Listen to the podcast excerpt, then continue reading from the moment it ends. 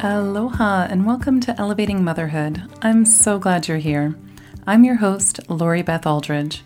I've taken my passion for conversation, perspective, and supporting moms and turned it into a podcast.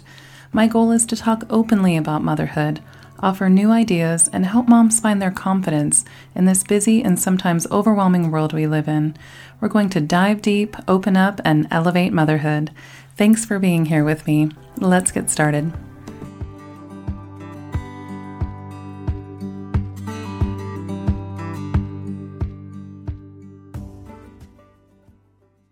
Today's episode of Elevating Motherhood is sponsored by Primally Pure, a company that excels at creating safe, natural skincare products made with quality ingredients. Primally Pure has become my go to brand for clean, non toxic face cleansers, creams, and serums. They're also the makers of my favorite all natural and effective deodorant. I love their Blue Tansy one. For my personal review of their products and a discount code for listeners, go to elevatingmotherhood.com forward slash primally pure. That's elevatingmotherhood.com forward slash primally pure. Today's guest is Melissa Dykman, co owner of Love and Beauty Maui, a successful bridal beauty team here on the island that focuses on spreading beauty and aloha. I knew Melissa before either of us had babies. Now we're both girl moms running businesses and chasing little kids. When I first talked with Melissa about elevating motherhood, she offered to come on the show and talk about beauty. I quickly said yes because she's so talented and insightful, and I really wanted to share her with you guys. Well, the next morning after I spoke with her, I woke up to a long text asking if she could change her topic. She really wanted to talk about her journey with anxiety instead. She said she felt ready to open up about it and share her story in the hopes that it will help others. And I think it will. And honestly, I was thrilled when I got the message because she had no idea that anxiety is at the top of the list of topics that I want to cover over and over again here on the show. I also want to point out that this topic can be triggering for some moms, so please consider this your warning if you're in a place in your life where anxiety, fertility, or miscarriage stories are a trigger for you. Hopefully, many of you will find Melissa's bravery and honesty to be encouraging and healing. I know I do. So let's welcome Melissa. Thank you so much for being here. Thanks, Lori Beth. Thanks for having me. Oh my gosh, I'm so excited. um, I'd love for you to start off from the beginning and share how anxiety first showed up in your life, um, because from what I okay. understand, it has something. It isn't something that was an issue for you until you began your motherhood journey. Correct. Um, it wasn't at all. At the time, I thought it came out of nowhere. Um, I've said over and over that it hit me like a ton of bricks, and I was just blindsided by it. Um, and after a year of self reflection, I can finally recognize that it was only a matter of time before my life came crashing down on me. Are you ready for the big event? Yeah. Okay. So, um, the big event that started it all was it was my first panic attack. Um, I had been working like a madwoman, running around 5 a.m. start times, uh, driving over to Wailea, uh, back and forth. Um, September 7th, 2018 was the exact um, day of when the first one happened. Um, I had finished a 5 a.m. bride and her family, and I ran home for breakfast. While I was home, I noticed my breathing was really shallow. So I kept yawning, kept trying to catch my breath. Mm-hmm. Um, it, I just thought I must have been tired. I drove to the other side all day. I was feeling like I just wasn't getting any air. My last bride of the day was in a room where there wasn't any AC. Um, and I, while I was curling her hair, I I thought I was going to pass out. I was struggling to breathe. Um, somehow I made it through her. I have no idea how. It's kind of a blur, actually.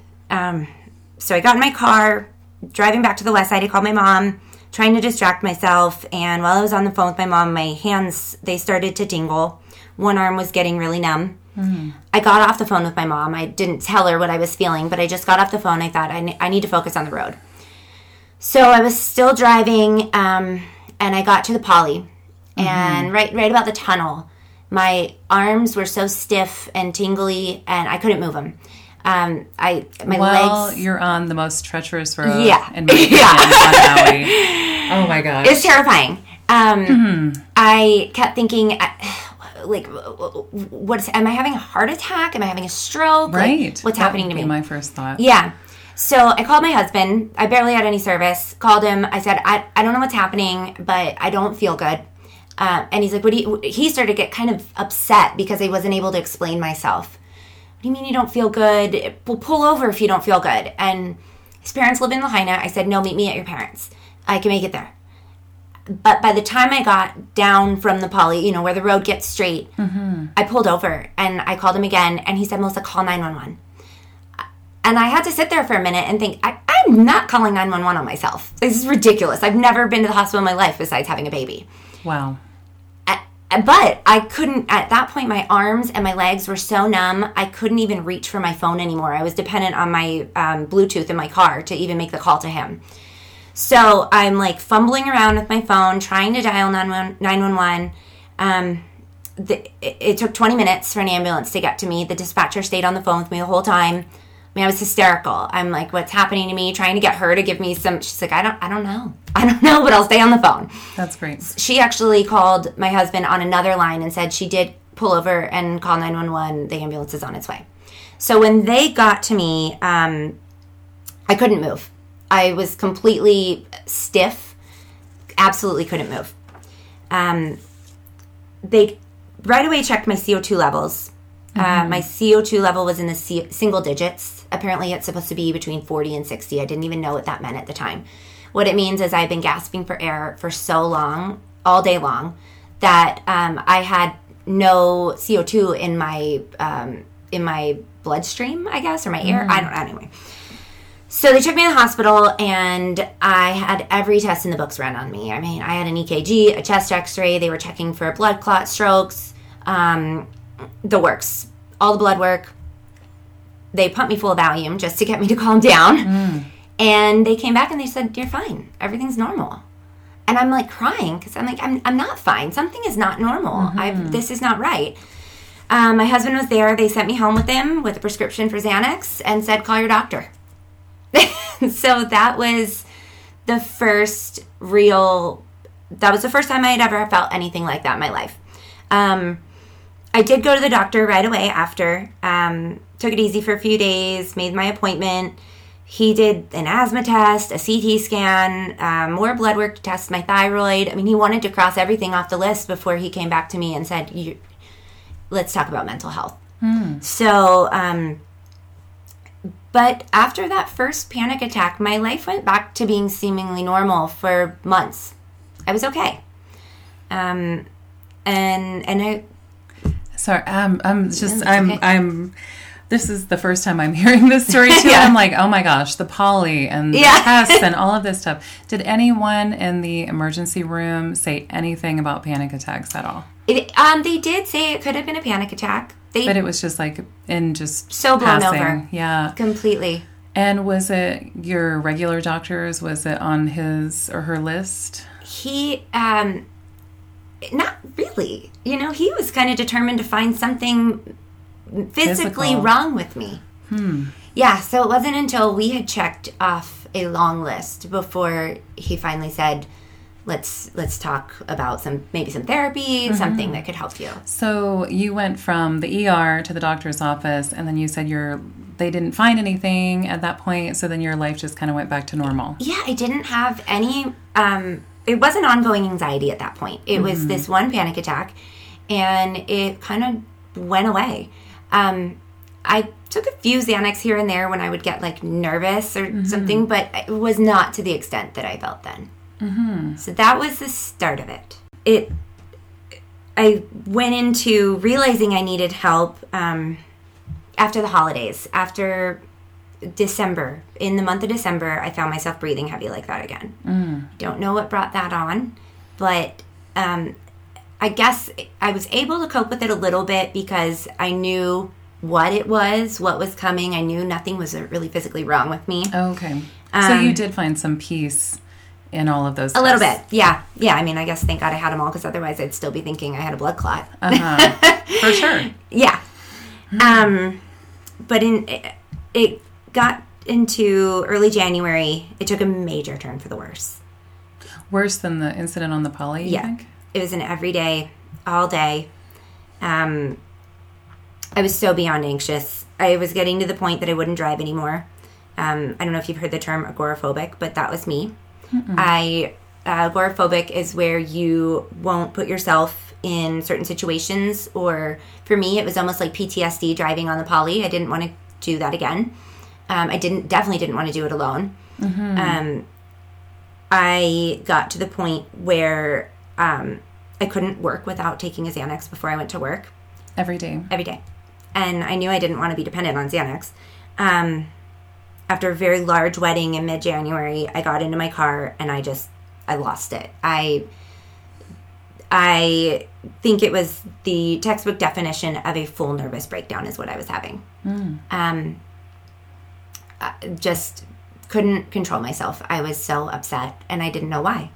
Um, I didn't know why I was feeling like this. So I drove myself to my in laws. They live in Lahaina. Um, that's where my daughter was. So I was going to pick her up anyway. Um, Oh my gosh. In the middle of that, was it like you going to pick up your daughter that was like that uh, like the trigger. well no where uh like the strength That, you know what i mean to like move from point a to point yeah, b yeah. Yeah. Sometimes that is, yeah. I knew I had to do it. I had. I, I'm an adult with a kid. I can't not drive my mm-hmm. car. Like, yeah, mm-hmm. it definitely was. I got there and I was just hysterical. My mother-in-law put me in her car and drove me straight to Kaiser. And mm. we pulled up and she walked in and she's like, "Somebody help her. She is not okay." And that was the day that we first started talking about medication. Mm. Um, and in my options. I couldn't live on Xanax. I didn't want to. And um, was it your regular doctor that day or a, a new actually, it was a new doctor. okay so that would be a huge thing for me if i walked in and was like Yeah. wow Yeah. You have to tell your whole story all over again yeah while you're in the middle of it while you're in the middle of it. It's awful. So the most comforting thing that day was um, the nurse that was checking my vitals. Um, I'd seen her in Kaiser a couple of times, and she said to me, "You'll get through this. I've had panic attacks for years. I have two kids. I have terrible anxiety." She told me what has helped her, and I, I'm like, "Thank God, this is the first person that has really said." You will get through it, and I can relate. that's really lovely Yeah, of her It man made a huge difference. That's lovely. That's see, and that that's powerful. Uh, mom, like moms reaching out to other Yes. moms and saying, like in that moment, some words of encouragement, Yes. and understanding, and recognition, Yeah. without the labels. Exactly. Yeah, Yeah. That's amazing. You're gonna I'm, be okay. I'm giving her a high five Yeah. right now through the clouds. That's Yes. amazing. Good on you, sister. Wow. Every time I go into Kaiser, I always like give her a little smile. I know. I'd bring her a donut every time or something. I don't know.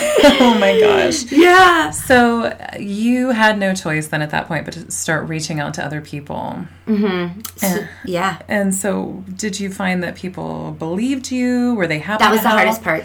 Yeah. When it's not something you can physically see, people don't understand. My husband Yeah. didn't understand. I love him to death. He did not understand. Mm-hmm. He was. Uh, he got to a point where he could help me a little bit cope, but I mean, he just wanted me to be me. Yeah. Uh, but he was frustrated. Mm-hmm. Um, so that day at Kaiser, they prescribed me Zoloft, the generic. Um, and I, it takes a long time for those medications to work. They can take up to three months to work. Wow. And I was in the heat of thick anxiety. Like, it, I, it was the worst it could be.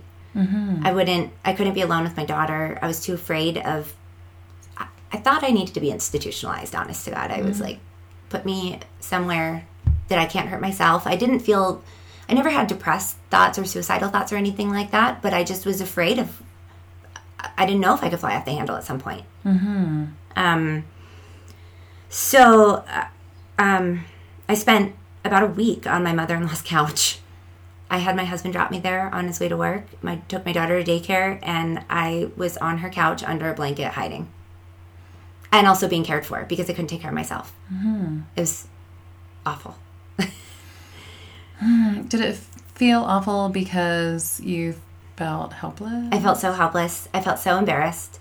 Oh. I felt like I didn't want to tell anybody, and none of my friends even know that part about it. Nobody knows that she and my husband are pretty much the only, and my mom are the only people that know that it was that bad. That I could. I remember um, day two on her couch, my daughter was starting ballet, so we were going to Body and Balance for ballet, and I was crying because I was like, I can't take my daughter to ballet on her first day of ballet. I was so upset about it. And she, my mother in law came with me. We all went, and I, it was, I, mu- I was, I must have been uh, numb. I, I can't even describe how I feel. It's like it was a dream or something that I was even able to get there. But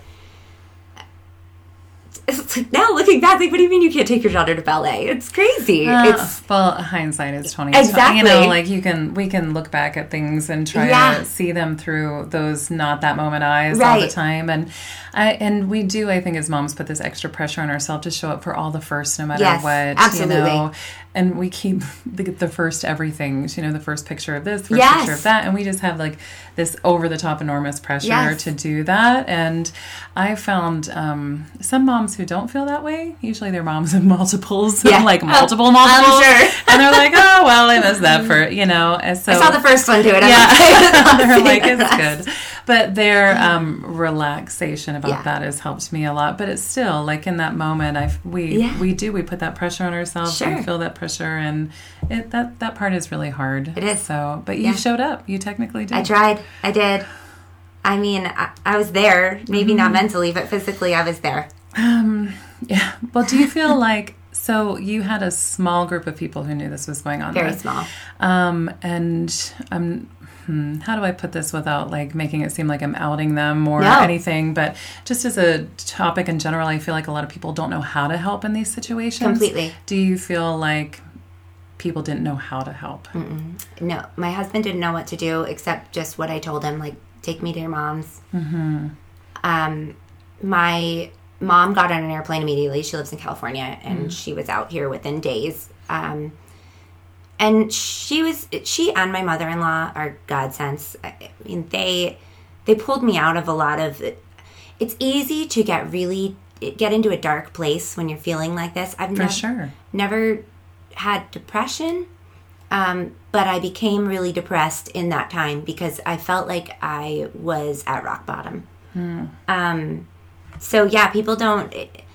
Uh, it's hard. It, it's hard to tell them what what you need too because you don't know. Sure. And when you're in the thick of it, I mean, and it's new Yeah, to you, how could you know? You don't. And then chances are high because we're so quiet and hush hush about it in our society that no one knows how to deal with it because No. we're not talking about it, let alone how to deal with Right. it. But I do think a lot of moms experience anxiety on some level, whether Yeah. it's caused by hormones, the pressures of our busy modern Yeah. lives, lack of connection, or just being worried. Honestly, for me, Yeah. the worry that something might happen to my kids absolutely. all the time. Ah, and it creeps in on many of us, and I I don't feel like we talk about it enough in a healthy way. No, One that normalizes it, but also gets us closer to how to approach it. So, having gone through it, would you agree that all those stigmas are in place? And what do you think There's so those many stigmas, stigmas. are? they're they are so real. The word anxiety it gets thrown around really loosely. I think. I Um, would agree. I think, you know, oh, that gives me anxiety. Or, you know, th- that term, you hear it all the time. Um, It's when it's a real problem. It's it's hard to define the level of your anxiety when you hear it so frequently, and I think people almost think, oh, whatever, you're you. It's just anxiety. Like, just why can't you show up or why can't you do that? Get over your anxiety. And um, there's so many stigmas. Um, I would say that it should be taken more seriously. Um, the things, I mean, you asked me earlier what had helped me, what had helped me get through it. And one of the biggest stigmas is if you're in therapy. I think there's such a big stigma behind therapy, and um, it means, I, I mean, even I thought before, like, why do you need mental help like that? Or what, what could you possibly talk to your therapist about? Therapy has helped me through it so much. Oh, I've been to therapy. I love it. I've been to good therapy. I've been to bad therapy. yeah, oh, definitely. but uh, there's something to it. Yeah. And it's there for a reason Yeah. because we're not supposed to know how to do everything. We're not born knowing how No. to handle every single situation all the time. And especially with something as big as anxiety. Yes, yes. So yeah, stigmas are are are terrible in Mm-hmm. all mental health aspects. I think. Oh, I would agree. Um, I think talking about them helps. Yes. And I think taking action helps. Yes. Um, so, what did you find that worked for you specifically? Well, first and foremost, medication. Yeah. Um, to get me back on my feet. Uh, it's still not perfect. I've switched to three different ones. Antidepressants are very, um, very fickle medications. They take a long time to work, sometimes up to three months, like I said, and you just have to sit there and wait. Sometimes they have terrible side effects. The 1st one I took, the first night I was on my bathroom floor throwing up. It was horrible. That was the God.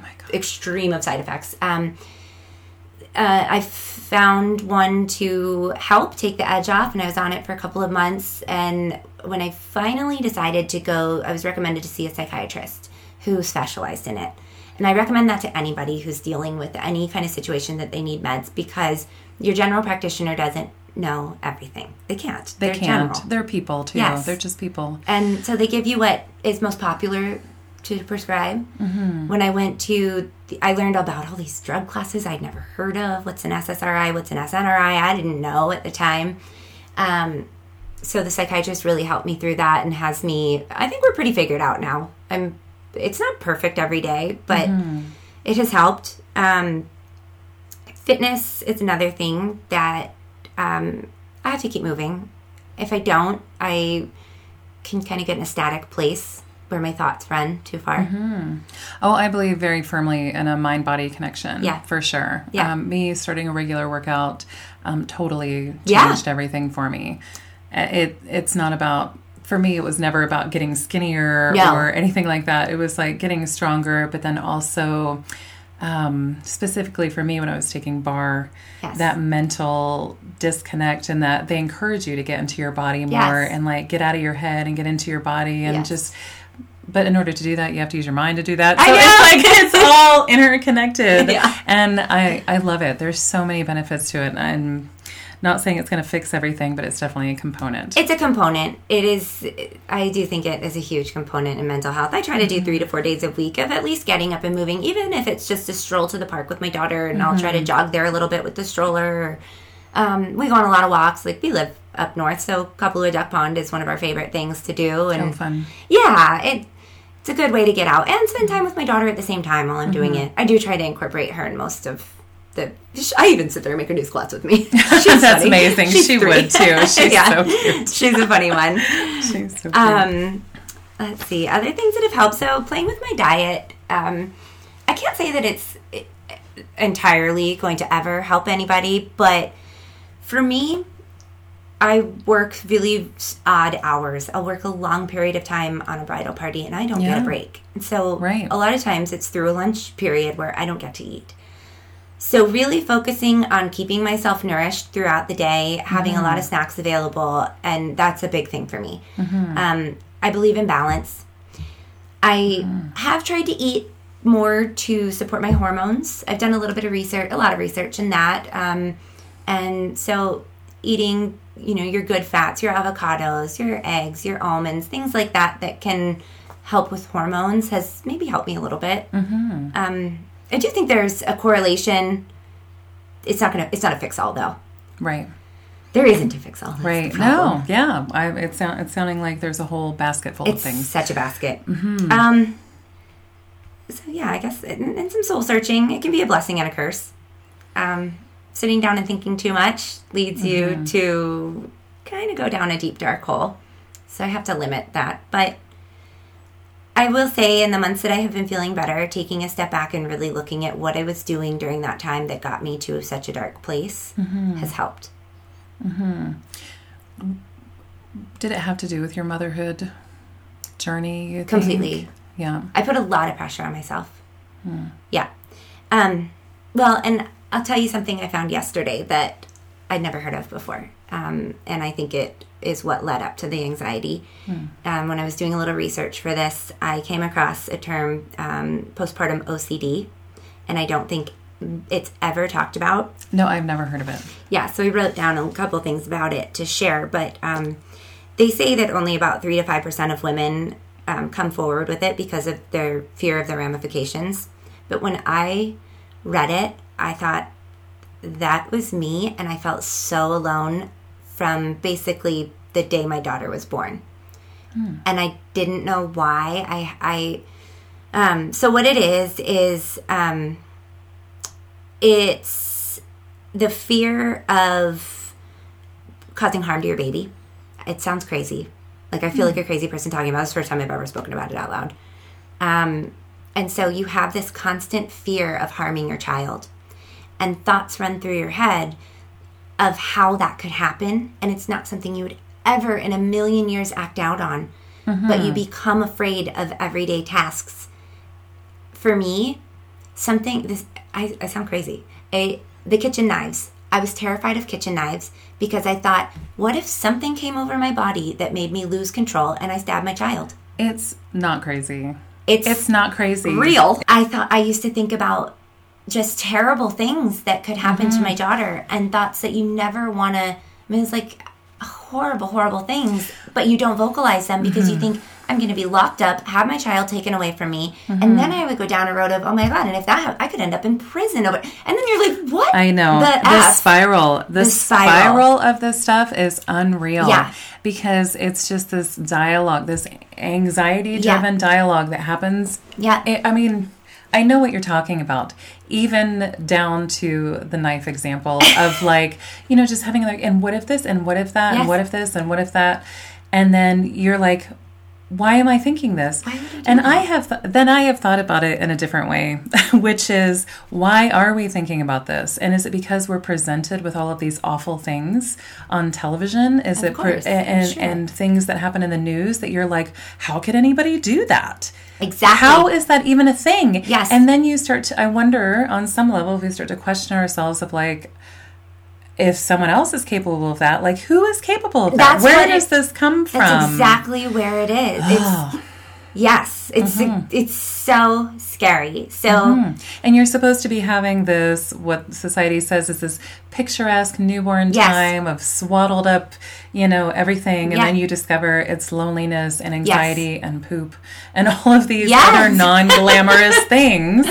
And then you're left to deal with it. And, Mm-hmm. you know, I'm so glad that you brought it up because I think it's going to be really powerful for people to hear that, you know, they aren't the only ones who have these anxious thoughts Yeah. and that it spirals for them and it doesn't make sense. And who are you going to talk with about You it? can't.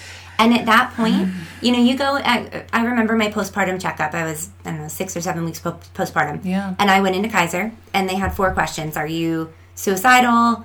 Would you cause harm to yourself or your baby? Are you, you know, it's like those four things, and you check no on all of it, and you hand it back. Mm-hmm. They don't speak of it after. They don't speak of any type of postpartum anything. Mm-hmm. And at the time, I was ha- going down this crazy road every day. I mean, it consumed me sometimes. And I thought if I brought it up to my doctor, I'd be. I keep saying institutionalized. I really thought that. I was Mm-hmm. terrified of being put in a mental institution. For sure. Uh, for sure. I mean, what you're saying is a legitimate concern Yeah. because we are so afraid because we have these Yes. crazy. This word, it's such a catch-all word, but we have these crazy things in place where four those four questions aren't enough. No. It's not thorough, and we No. don't want anything like legally binding document saying, "Yeah, so I checked this saying I might harm my baby. So you know, can I talk to somebody about it?"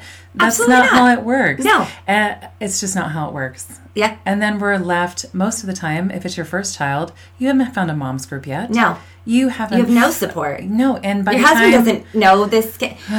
No. So in Mm-hmm. my research on this postpartum OCD, what I found, and this actually will segue us into my into a fertility conversation. Um, I found that it is a severe drop in your hormones after giving birth that puts these thoughts into your head. Your Mm-hmm. hormones drop so low, you are left really confused Yeah. and my hormones going into uh, pregnancy were very low to the point where I had um, I had to use Clomid to get pregnant. Um, we had we struggled with fertility for uh, three years. We had one miscarriage in the middle after a test that I had had. I miraculously got pregnant one time and then lost it about eight weeks in, and um, so we, a year later we tried the clomid i did two rounds of it well with such a low progesterone level the clomid synthetically spikes it and then i'm i'm spiked my whole mm. pregnancy and then directly after giving birth i don't have this synthetic hormone in me anymore and i just Crashed. crashed and burned. Yeah. And nobody talks to you about that. So I was Oh man, that make like I have chills all over my body because I feel like you were given you were just it's such a disservice it's such a disservice. to women not to talk about Yes. this.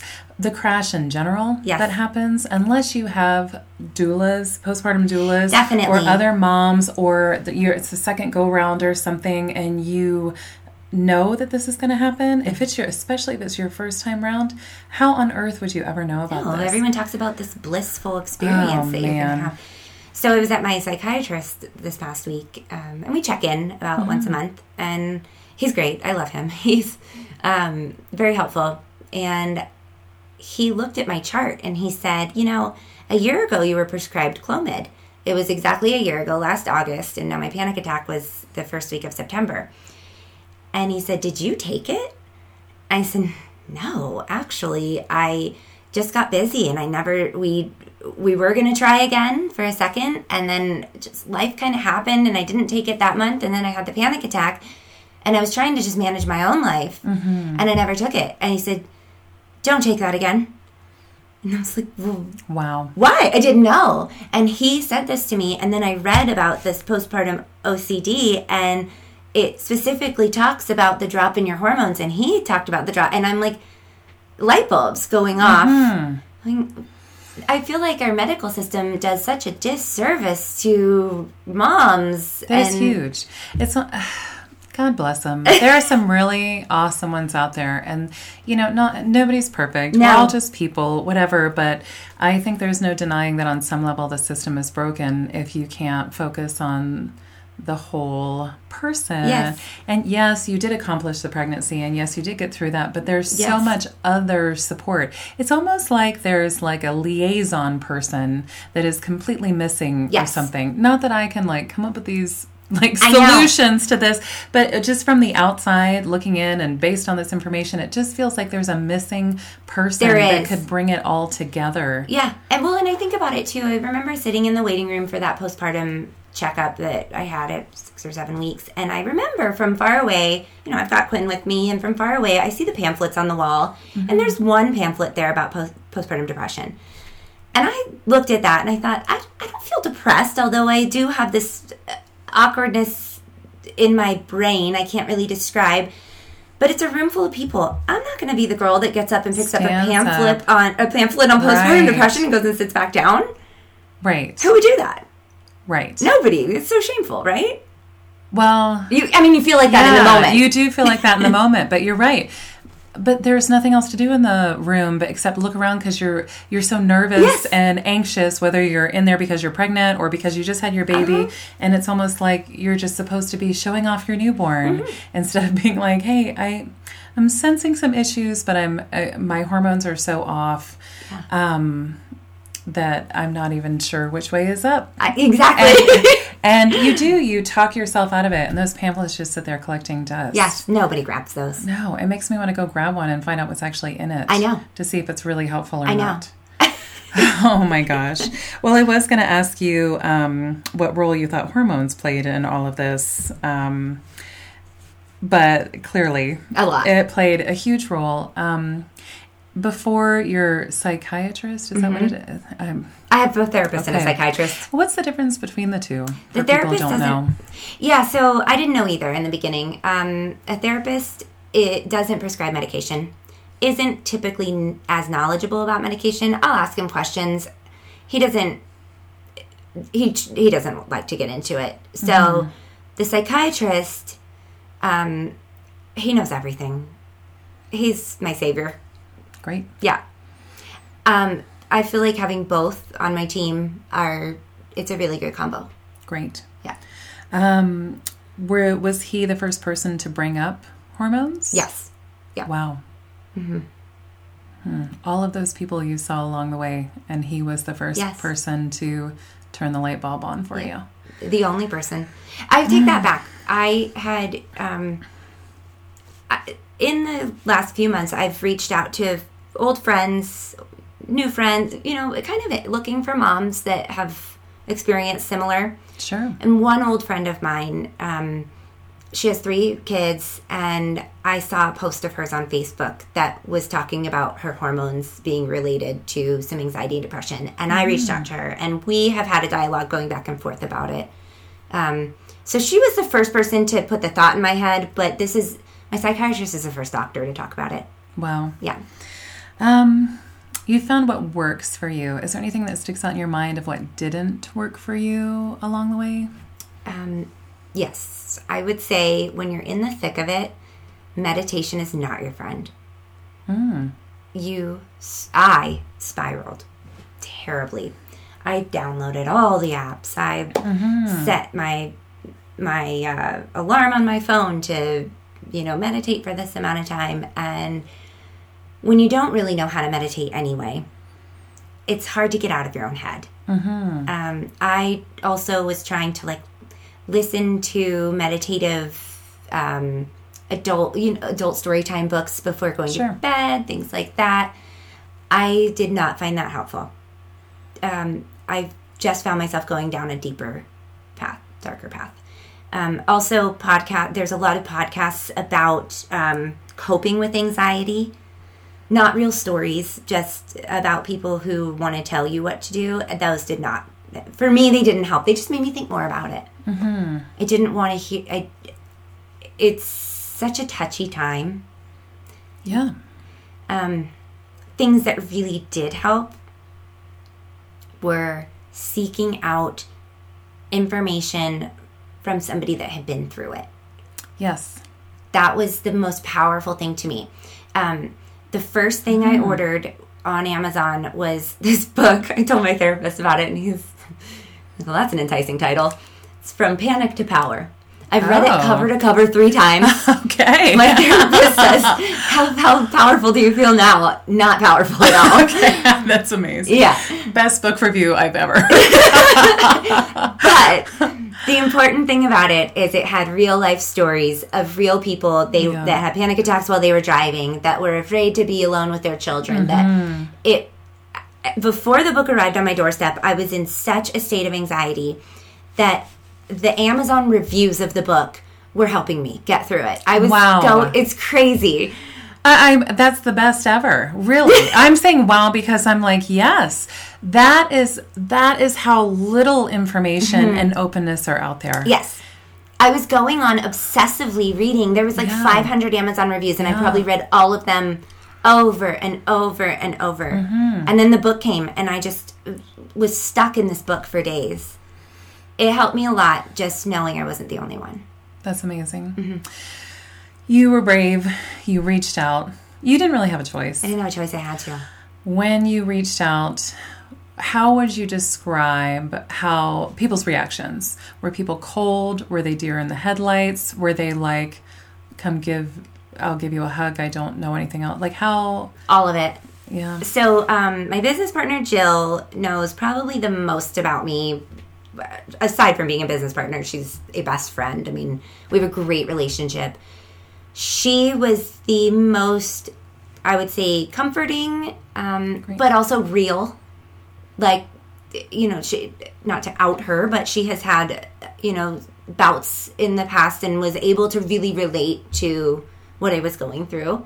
Um, and also, you know, at the same point in her life had a child and remembered a lot about that. Um, so that was she was great. Um, and I, my husband, God bless him, he didn't know. God bless all husbands. I know. Mm. We love them, but he didn't know. And How could you? Again, we're just people. yeah, so he got frustrated in the beginning. He was really Sure. frustrated. Um, my parents, my parents were just worried, like parents Yeah. would be. They just wanted me to be okay. Um, but I didn't talk to friends about it when I was in that. I had one other friend who I spoke to about it who had been through similar situations, and I had known about her situations, and so she was really comforting too. But it's a hard place to talk to anybody. Yeah. You don't just pick up the phone and go, "Hey, No. It's true. And when I think about all the moms who have ever reached out to me to talk about it um, on any level, share anything with me, there's no graceful way to really come out and be like, so I'd like to dive into this big topic with you. Right. And then here it all is.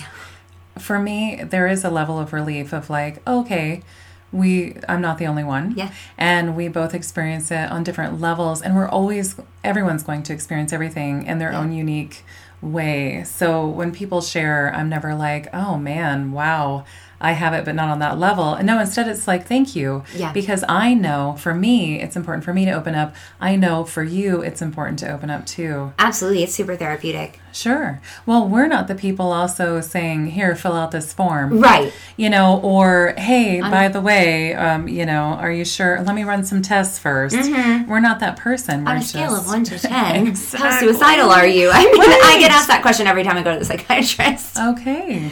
Okay. Not at all, but you know, they ask it. Yeah. That that it's such an intense journey. Yeah. But we have to talk about it. Yeah. Uh, For me, I don't know. Maybe there's some people out there who can deal with it without talking about it, but for it's just I need that outlet. I do too. Absolutely. And it's um since I've opened up more and more to people about it. I mean, and I mean I don't mean this in a way that would offend anybody, but it's like the Me Too movement. Yeah. All of a sudden, Yeah. it's like, Yeah. really, you too, You- know? It's part of that. This is going to sound real hooty doody, but um, my listeners are going to ha- just have to know that I'm pretty hooty doody sometimes. um, it's like an awakening that's happening. It's it's like a. This doesn't have to be closeted. This doesn't have to be something that we just deal with in private. Um, we're never waving it as a flag No. by talking about it like I have anxiety. Look at my flag over here. No. Instead, it's just you get to show up as your whole person Right. whatever that means. And I feel like a lot of us don't talk about it because we're afraid of labels. And that's actually one of the things that really bothers me about it is that I feel like women are so afraid of being labeled as crazy. Yes. That word that keeps showing yes. up is that if I you say it all the time. Yeah, I do too. I do too. I feel like um, it's semantics is going to be part of the movement too, but we'll just have to figure that out as it goes along. But it, I, I think they also worry about being defined by others as having anxiety of like, oh, that's Lori Beth, she has anxiety. Yes. Oh, that's Melissa, she has anxiety. But the truth of the matter is that a lot of us are living with anxiety. And for me, it's the not talking about it that makes me crazy, that word. Um, at first, um, when I realized that it's something I struggle with, I felt like I wasn't allowed to talk about it or show up as my full self and then I had to hide it. And I, uh, quite honestly, I didn't even know what it really was until after I had my second baby. Um, and I'm like I said, I'm not trying to wave it as a flag, but I want it to be no- more normalized so that when it is talked about, there isn't such a stigma surrounding it. You know, on some level, we're encouraged to act like it's not even real, like we're not surrounded by constant triggers for anxiety on a daily basis. But as you've discovered in some of your solutions and others that I'd like to point out, there are actually many factors that influence our anxiety levels on a daily basis, whether we admit to quote unquote having anxiety or not. You know, everything from the food we eat, our sugar intake, caffeine, how much we do or don't move our bodies. Um, overwhelming schedules, family issues, pressure at work, finances, I mean, even road rage on a daily basis. Um, decision fatigue, hormone changes, traumas, our past, worrying about the future, worrying about our kids, screen time, phone addiction. I mean, the list goes on. I believe that we are absolutely primed in our society for anxiety. And I almost feel like we have to actively try not to be anxious given all these factors. Absolutely. And so well said. Thanks. it's I I just I want to bring it up on the show a lot. Um, like I said, not to wave a flag, but to normalize it Right. and to talk about it. I think normalizing is the best way I've heard it being put. I mean, we see normalized breastfeeding all over the place. We see Yeah. normalized so many things.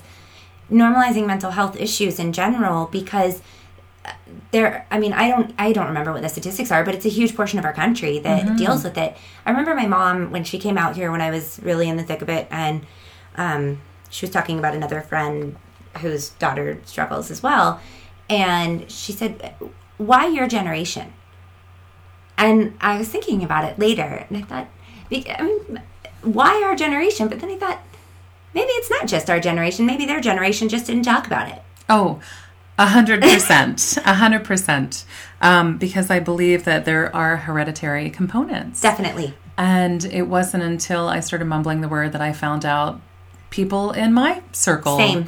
have it. And I'm not going to out anybody, but I'm like, wow, why aren't we talking about Right. it? And if I had known that so and so, you know, is taking medication for this or has been struggling Yes. with this or found a healthy way to deal with this or is happier because of this, it wouldn't have been so awkward Yeah. for me to bring it up. I would have just been like, oh, I could have leaned into you. Mm-hmm.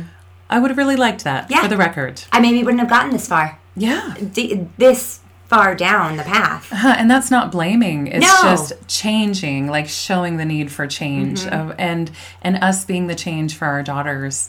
I was going to say, don't you think you will check in with your daughters and regularly through their childhood and into adulthood about how they're feeling because you know. For sure.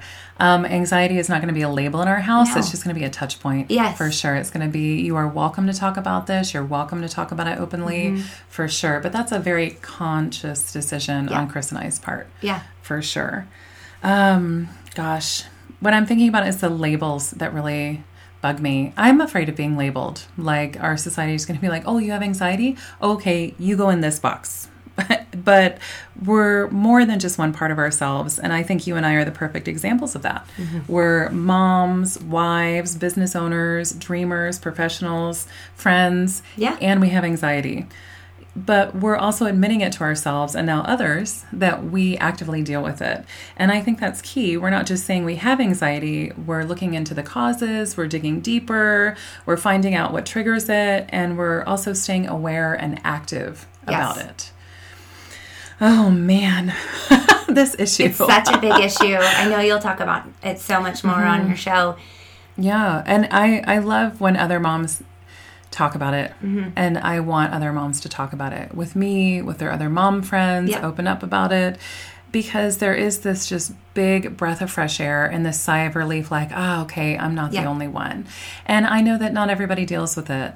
Um, and so maybe there are some people, some listeners who are like, "This just doesn't make any sense to me. I don't, I don't know what that is." But um, I'm wondering about ways we can encourage them to help. Maybe people who don't understand. Um, oh God, that's such a hard topic. Encouraging them to help, just listening, listening Mm-hmm. and being supportive, not trying to give advice Or fix. or fix it. Yeah. It's not something you can fix in a conversation. I think that was a really hard one for my husband to grasp. You know, all men, oh they gosh, just want to fix yes, it. they want to fix it They- for sure. th- just be done with it already, right? Mm-hmm. And so he listens now. He listened when I was prepping for this last night. I kind of went through a couple of topics with him and and he really listened and didn't try to try to fix anything. And That's totally dateable, by the way. That's what I tell my husband. I'm like, you know, you just sitting there listening. That's totally dateable right now. Isn't that funny? it is. Oh it's the biggest help, I think, because when you're mm-hmm. trying, when you're trying to tell somebody in that moment, this is what you should do. It's the mm-hmm. last thing they want to hear, and they're going to close the door. Oh, absolutely. I agree.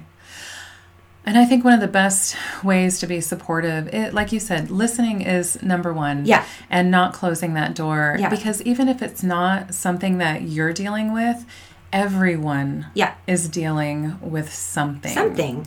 And there is no one person out there that's going to understand 100% of what No. it is you're going through, but they're going to need support at some point too. Yes. And if you can, um, I really feel like strong friendships can be built on that. Definitely. Honesty, vulnerability, that becomes genuine connection. So if someone's reaching out to you and talking with you about a topic that maybe you don't fully understand, just that listening is. Just listening. Oh, it, it's so helpful. It it's is. so helpful. Uh, so, what would you say to moms who are listening, um, who might be wondering if they they do need help with anxiety? Moms who might be doing what you did. How would you help them? You know, besides realizing that they're not alone. Yeah, I would say um, find a person find a person who's been through it that you can talk to. That was one of the most helpful things to me. Was was I had two people like I said, Jill and another friend, my business partner Jill and another friend who who had been there, and that was very helpful. Um, and seek out, I guess, don't be close minded to all of all the things. Try it all, and I hear from so many women, but I don't want to be dependent on a medication. You don't have to be if you don't want to be, but I will tell you it changed my life.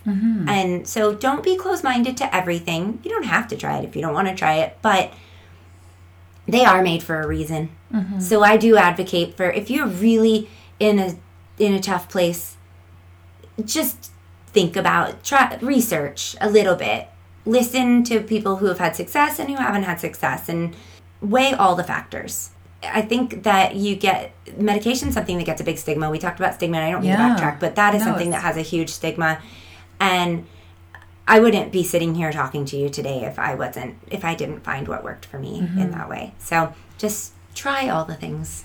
I think that's lovely advice and uh, encouraging openness and Yeah. honesty and trying all the things Yeah. because you're definitely if you're going through something like this you it's new uncharted territory Yeah. for each person who's starting off on that Yes. journey or in the thick of it or whatnot so I think that's really super solid advice Yeah.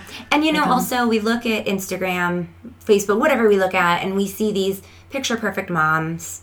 And we think, oh, how do they do it so well? Like, I mean, I come up here I'm like, how does Lori Beth do it with three kids and, you know, so many balls in the air? but you saw my house and it's comforting. okay good it's real messy today in particular Thank God, she's not perfect. oh heck at no home. oh gosh no because it's true. You know, you compare yourself and you're like, how does she do it all? She homeschools and then, you know, and, but really, nobody's perfect at the end of the Oh day. gosh, no. And there'll be so many balls that have fallen before I go to bed tonight. Yeah. But I prioritize sleep, so I'm going to bed anyway. But, yes.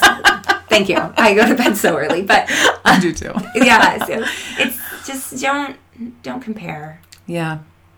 Everybody has something. Mm-hmm.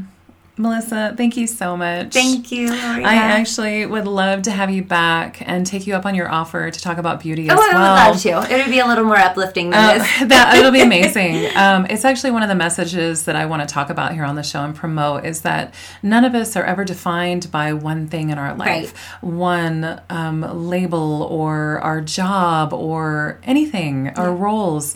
And I think it's super important to, for people to know that you can have anxiety and still want everyday beauty tips. Definitely. you totally can. So You can love- still want to walk out the house with your hair curled. It's Yes. okay. Yes. Yes, 100%.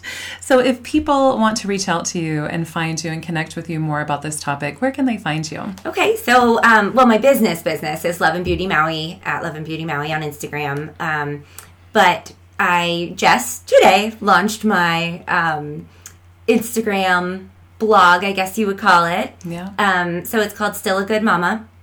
And I really want to share my journey and be an advocate for other women that are going through this. Please reach out to me. I would love to connect, share all of that. That's amazing. What a gift you are unwrapping for so many moms out there. Thank you so much for being you, for being brave, for showing up and sharing. It's so important. Oh, thank you I so appreciate much. you. That's it for this episode of Elevating Motherhood. Thanks again for spending your valuable time with me today. I hope you found some insight and inspiration, or maybe a little of both. If you like today's show, please leave a review on iTunes. I use your feedback to plan future shows and cover topics that serve you. You can also connect with me on Instagram and Facebook. Links to those accounts are in the show notes. For more information, including today's show notes, head to elevatingmotherhood.com. That's elevatingmotherhood.com. Thanks again, Mama. I appreciate you.